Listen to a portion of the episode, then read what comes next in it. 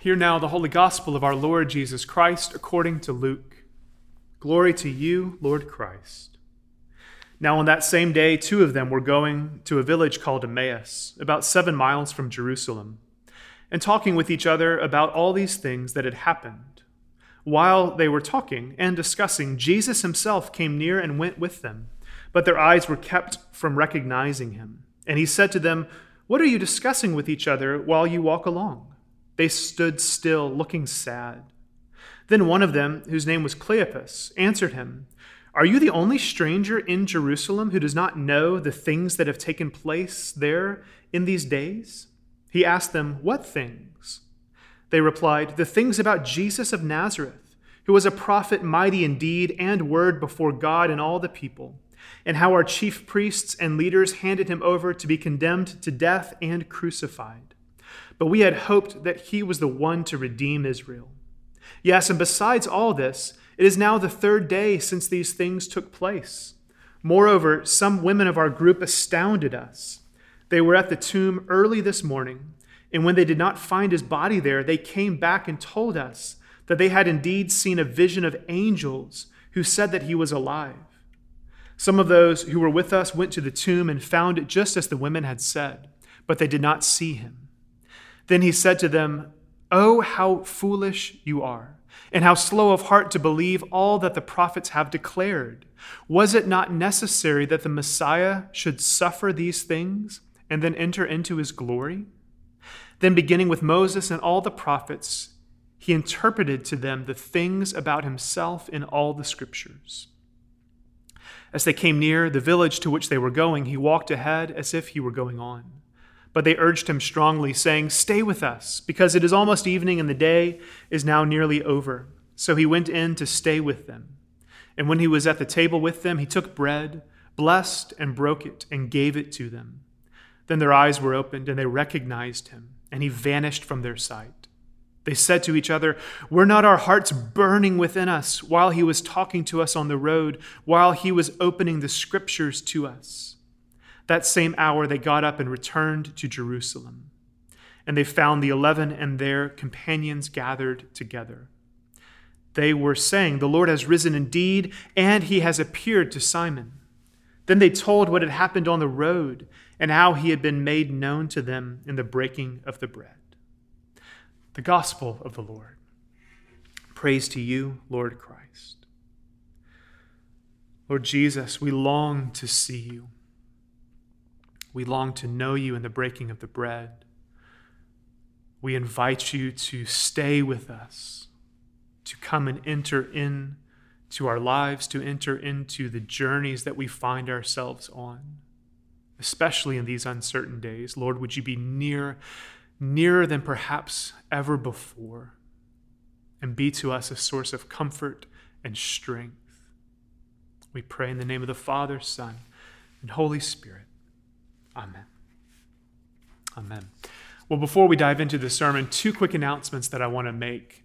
Again, most of our announcements, if not all of them, you can find in our emails on Sundays and on Wednesdays, but I want to highlight two of them right here. And one of them hasn't been in our emails explicitly, but I just want to call this out. If you are anything like me and my family, especially if you have little kids, as these weeks go on, watching these videos, worshiping virtually as we've been doing, it's a really hard thing to do just so you know, even in my home, the, the pastor's family, we are at home. We're trying to engage these, and yet my kids are bouncing off the walls. They're distracted. It's hard for them to engage, hard for us to engage as a result. Sometimes just getting through the service in and of itself feels like a little victory. And I imagine you can relate. I've talked to several of you, and I know it's been a similar experience. And just wanted to say one thing we did last week that seemed to work really well, especially if you have little ones at home.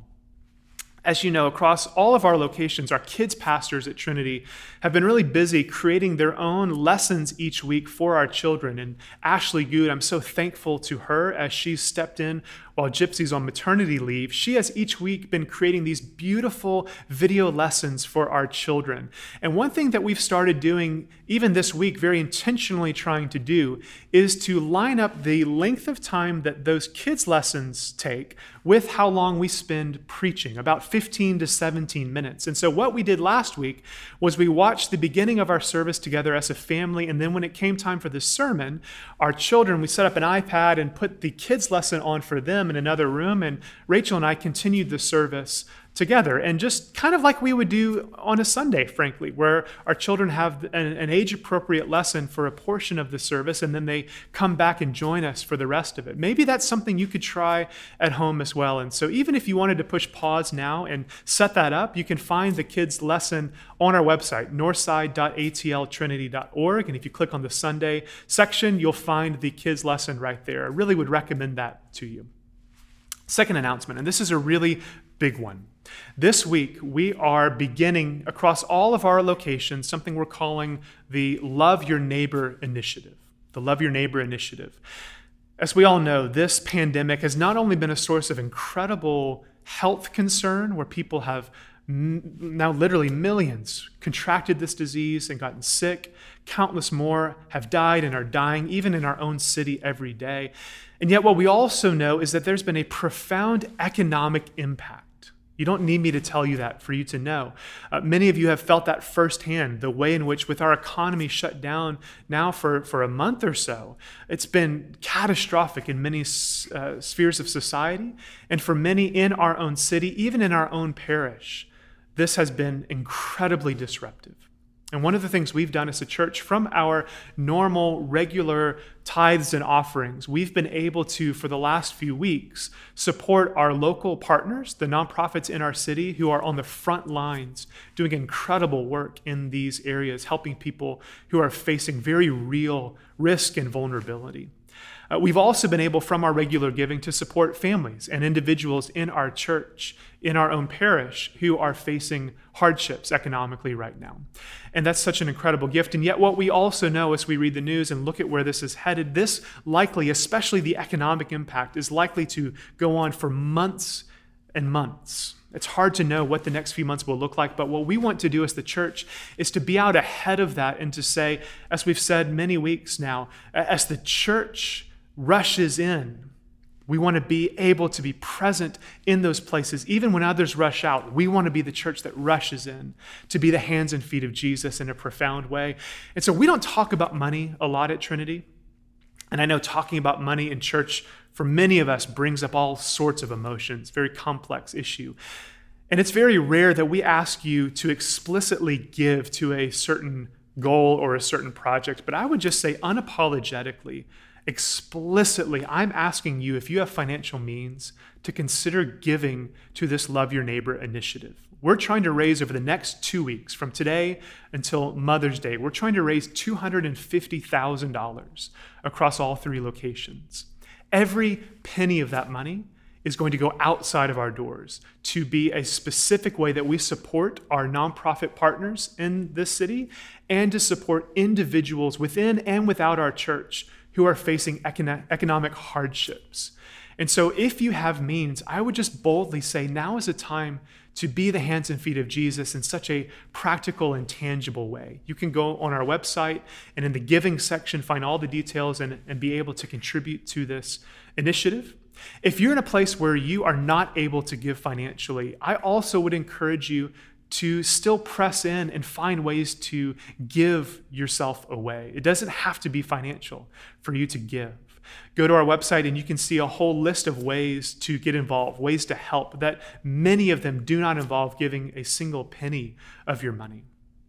And so, wherever you find yourself, I would just encourage you press in. Let's be the church. Let's rush in when others rush out and love others in Jesus' name. If you have any questions, you can reach out to me, Tripp, T R I P P, at atltrinity.org. Would love to follow up with you on specifics if there's anything else you'd like to process with that. So now, let's turn for a few minutes to Luke, to Luke 24. I love this story. It's again one of the similar readings to what we've had the last few weeks, where we again here find Jesus in an intimate space. Jesus, post resurrection, pressing in relationally with just a few people. Here, just two people walking on a road in an afternoon and into the evening. And yet, what we see is an absolute transformation. This ends with them saying what has become our Easter acclamation. When we say every week, Alleluia, Christ is risen, the response, the Lord is risen indeed, comes from this very reading. People who are so transformed by Jesus that, as it says, their hearts burn within them. Their hearts were burning within them. That's been one of the most frequent images I've used for the spiritual life on the north side. If you've been with us for a few months or even over the last year and a half or so, You've heard me say this many times. I think this is a central image of what it means to live the Christian life, to come fully alive, to become truly human and live life as God intends it to be lived. And these men on that first Easter day, as they walked along the road, they were becoming human. They were becoming what God made them to be, and their hearts burned within them. And that is my prayer for us as well. I know many of us may not feel that right now. We may not feel like our hearts are burning within us with the life of God. We're hanging by a thread and just trying to get by. And yet, the beauty of these stories is they show us what we can hope for. They show us the hope of Easter, the hope of resurrection, that wherever we are today, Jesus will come and draw near to us, and our hearts will burn within us, burn with the very life of God. It's a beautiful, beautiful story, an incredible hope that we have. And so, what I want to do is just sit with this and make three quick points, a few points as we walk through this. But keep that image in mind. This is my prayer for us. This has been my prayer every single day for you as a Northside Parish family. When I pray for you, I pray that wherever we are finding doubts and fears and confusions, that our Lord Jesus would enter into those, that you would encounter Jesus this Easter. That is my prayer every day, that you and I would encounter Jesus. And so let's look at three ways that this story shows us how their hearts burned within them, how they encountered our Lord. First point is this Jesus comes alongside the disciples. Jesus comes alongside the disciples.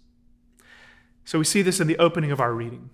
Two people, Cleopas and most likely, tradition says, Luke himself. So Cleopas and Luke walking along the road headed to Emmaus. And what's interesting straight off the bat is that if you read this story, it's not the first time in Scripture we see Jesus draw near to someone who's headed somewhere, who's on a road. Most immediately, I think of Paul on the road to Damascus and the way in which Jesus confronts him on that road, quite literally stops him in his tracks, appears in his glory and power, and he speaks a definitive word to Paul. What's fascinating is that that is the opposite of what Jesus does when he encounters these men today in our reading, walking on the road. Jesus comes alongside them today and, and he asks them questions. He says, What are you talking about? Why are you so sad? What are these things that have happened in Jerusalem? Isn't it fascinating? Clearly, Jesus knows the answers to all of those questions. And so, why does he ask them? Why doesn't he, in this moment, do what he did with Paul and just appear immediately in his glory? Well, there's many ways we could answer that.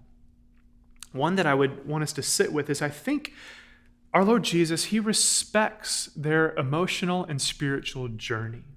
He doesn't force himself upon them. He does not rush at them. He doesn't manipulate them. He doesn't twist their arm. Frankly, he doesn't discount where they're coming from.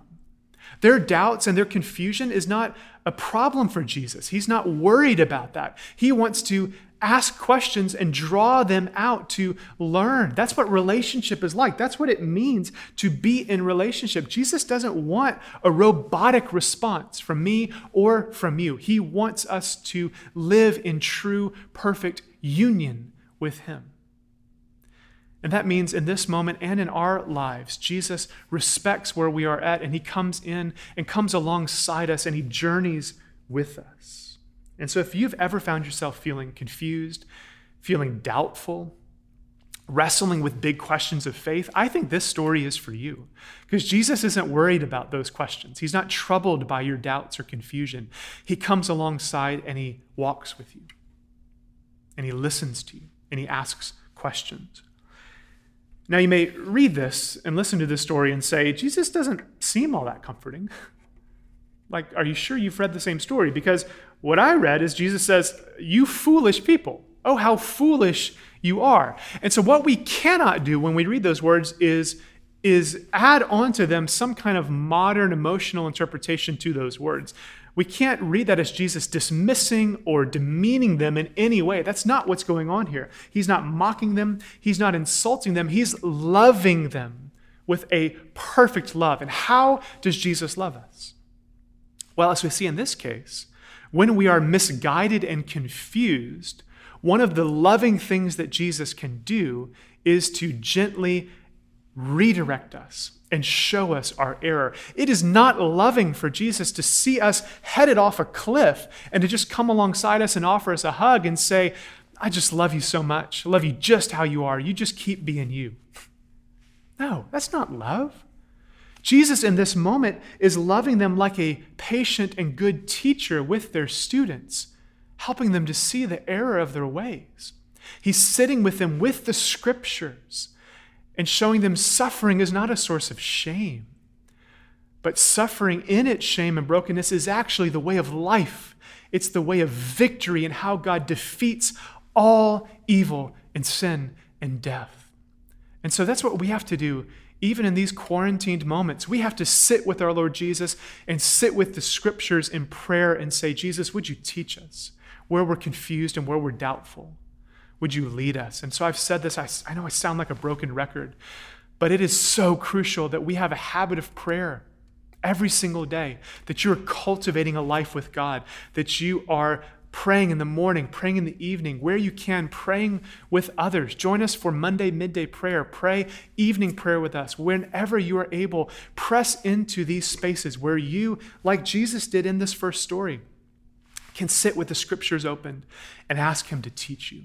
Ask Him to teach us. Moving on, second point. As Jesus moves towards us, we move towards Him even in our uncertainty. As Jesus moves towards us, we move towards him even in our uncertainty. It's really easy to miss this, but this is an important part of this story. Notice that they do not yet know it is Jesus when they beg him to stay with them. They beg and plead, stay with us. And yet they still do not know who he is. And yet there's something already, even while they don't have all the answers, where they feel their hearts coming alive, where they are drawn to Jesus, even encountering him in a very real way. And so they urge him strongly to stay. Other translations say that they constrained him. It's really remarkable. Can you think about constraining Jesus? That you long for him to stay so deeply, so profoundly, that you constrain him and say, Stay and continue to teach me. And this is a word of wisdom for us. You and I do not have to have all of our questions answered in order for us to have a meaningful encounter with Jesus. Sit with that today. All of your questions do not have to be answered for you to encounter the risen Lord. I think if I'm honest, I actually struggle with that statement. Even though I believe it to be true, I struggle with it. I struggle with the messiness of relationships. And that's true of human relationships, but it's true of how I relate to God with as well. I have a very high appreciation for things like reverence and dignity and honor, even formality in how we relate to God and how we worship. Any of you who know me know that to be true. And yet, this story shakes that up. It shakes it up in me. It, it makes me realize that is not the full extent of what it means to know God and to encounter Him. Because what we see here is Jesus showing up in very raw and vulnerable spaces. And He heals people and he's renewing people who don't even fully understand who he is or how he's doing it. And yet it is a very real encounter with him. I really long to see the beauty in that mess. I long to see it, to be able to have grace for others in that place, and honestly, to be able to have grace for myself. Because more than I care to admit, I am often filled with confusion and fear and doubts, a longing for control, whatever it may be. And if I'm waiting until all of that resolves, until I pursue the Lord, then I will never actually encounter him because it is in those doubts, not in spite of them, that Jesus begins to heal us. And that's what this story teaches us. I want you to know the joy of encountering Jesus. And he longs to meet you where you're at right now. And if you wait until you've crossed every T and dotted every I, and everything is just how you think it's meant to be, and in a nice, neat category, you will miss Jesus entirely. And that would be a tragedy. It would be to miss Easter entirely because Jesus enters into mess and brokenness and sin, and he speaks life and he invites us into a new reality. And so, can you be bold this Easter? Can you be bold enough to invite Jesus into the messy parts of your life? I imagine now, a month in or so to this quarantine, those messy and unruly parts of your life are maybe easier to see than ever before. You are acutely aware of your failures, your failures to trust God with your present, to trust Him with the future, your shortcomings as a spouse, your shortcomings as a parent, the ways in which you've failed to love as you know you want to love, the way in which you just realize how desperately you need to be alone how hard it is to find space to have thoughts to yourself and quiet time with God, and how in the lack of that, you feel yourself unraveling a bit at the seams. Maybe you're uh, embarrassed or ashamed by how little you can get done.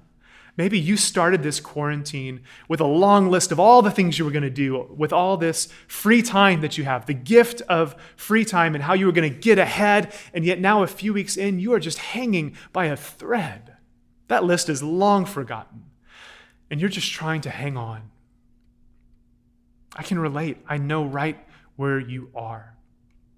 And yet, it's in that place, not in spite of it, that Jesus wants to meet us. And so let's be bold, even be audacious. And like these early disciples say, Jesus, you're not going anywhere. I never talked to Jesus like that, but maybe this is the time to say so. Jesus, I beg you to stay. You're not going anywhere because I need you to be present in this mess because I don't have all the answers, but I know you are strong where I'm weak and where I have doubts, you can answer them. And so stay with me, abide with me, enter in and dine with me. And so as we close, that's the third point. Jesus reveals himself to them as he stays and as they press into this space, Jesus reveals himself. So, third, Jesus re- reveals himself in communion and he offers himself to them as a gift. He reveals himself in communion and he offers them himself as a gift. Read with me verse 30. When Jesus was at the table with them, he took bread, blessed and broke it, and he gave it to them. This is Jesus continuing the same pattern that he began at the Last Supper. And this has been called the fourfold shape of communion. This is the very same pattern or shape that we follow all the way to this day when Jesus takes the bread, blesses it, breaks it, and gives it to them. This is what we do when we gather as the church. And I so desperately long to be able to do so again. And when we do, what a joy that will be to enter into this very same rhythm where we take the bread, where we ask God to bless it, and not only bless the bread, but to bless us with the gift of his presence. We break the bread as we enter into the sacrifice, the self giving of Jesus on the cross, and then we give it.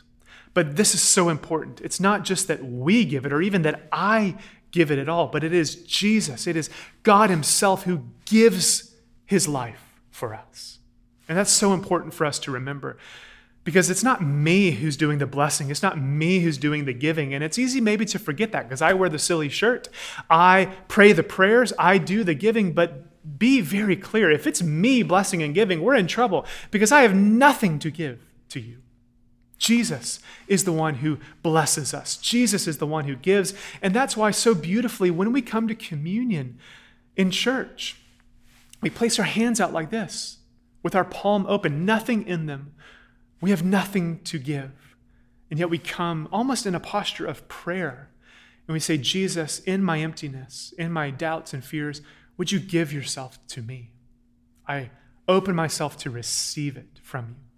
And so when I place that bread into your hands, it's not me giving you something per se, but it is Jesus himself who gives his life for the life of the world. He gives his life for your life so you can be fully aflame with the very life of God, so you can be truly human. And if this sounds like I'm getting lost on some liturgical rabbit trail, this is, I think, profoundly impactful in how you live your life day in and day out. One of the things we've been praying as a family, and I'll close with this we've been praying every morning as a family that God would help us to receive each day as a gift and that we would offer it back to Him. That's a prayer I pray with my children. Lord, we receive this day from you as a gift, and we offer it back to you as a gift. If you can learn that rhythm of receiving and giving a gift, it will change your life. Because I know there's been many a day the last few weeks that does not feel like a gift. You don't wake up with a heart filled with joy, you wake up with a heavy heart, a heavy mind. And yet we must choose to see the very fact that we are breathing life, living in this world right here and now. It is because God sustains us, He nourishes us with His life, and He offers it to us as a gift. And so we choose, no matter what we may be facing, we choose to receive it as a gift. And the way we offer it back is we offer it with praise, with thanksgiving, by seeing the beauty in each passing day, to see the goodness in the tiny interactions of love between our spouse, between our children, with a roommate, with a friend, to receive them and say, Lord, that is a gift from you, and I offer it back to you with a heart of thankfulness, with a heart of humility, with a heart of gratitude, and a heart of love. I think that rhythm of receiving and giving gifts, it'll change your life. And it's needed in every age and in every season, but I think it is especially true now. We desperately need to see life as a gift. Jesus enters into our lives, he enters into our doubts, and he stays with us and he dines with us, and he gives us the gift of himself. And so we offer it back to him with thankful hearts. Lord Jesus, we do thank you, and we receive this day, this very moment, as a gift. Whatever we are facing, whatever trials or fears or doubts we're encountering, we say that life is a gift. And so we thank you for it. And we offer it to you with humble hearts, hearts of gratitude. And would you fill us today? Fill us with that fire of God, we pray. Join me, would you, as we pray the way that our Lord Jesus has taught us to pray. Our Father, who art in heaven, hallowed be thy name. Thy kingdom come, thy will be done, on earth as it is in heaven.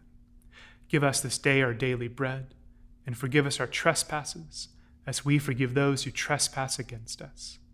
And lead us not into temptation, but deliver us from evil.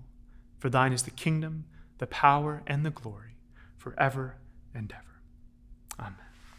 Amen. May God bless you richly this week. And as we go into our week, we do so offering it as a gift. Let us go in peace to love and serve the Lord. Thanks be to God. God bless you. As we close, we sing together our final song.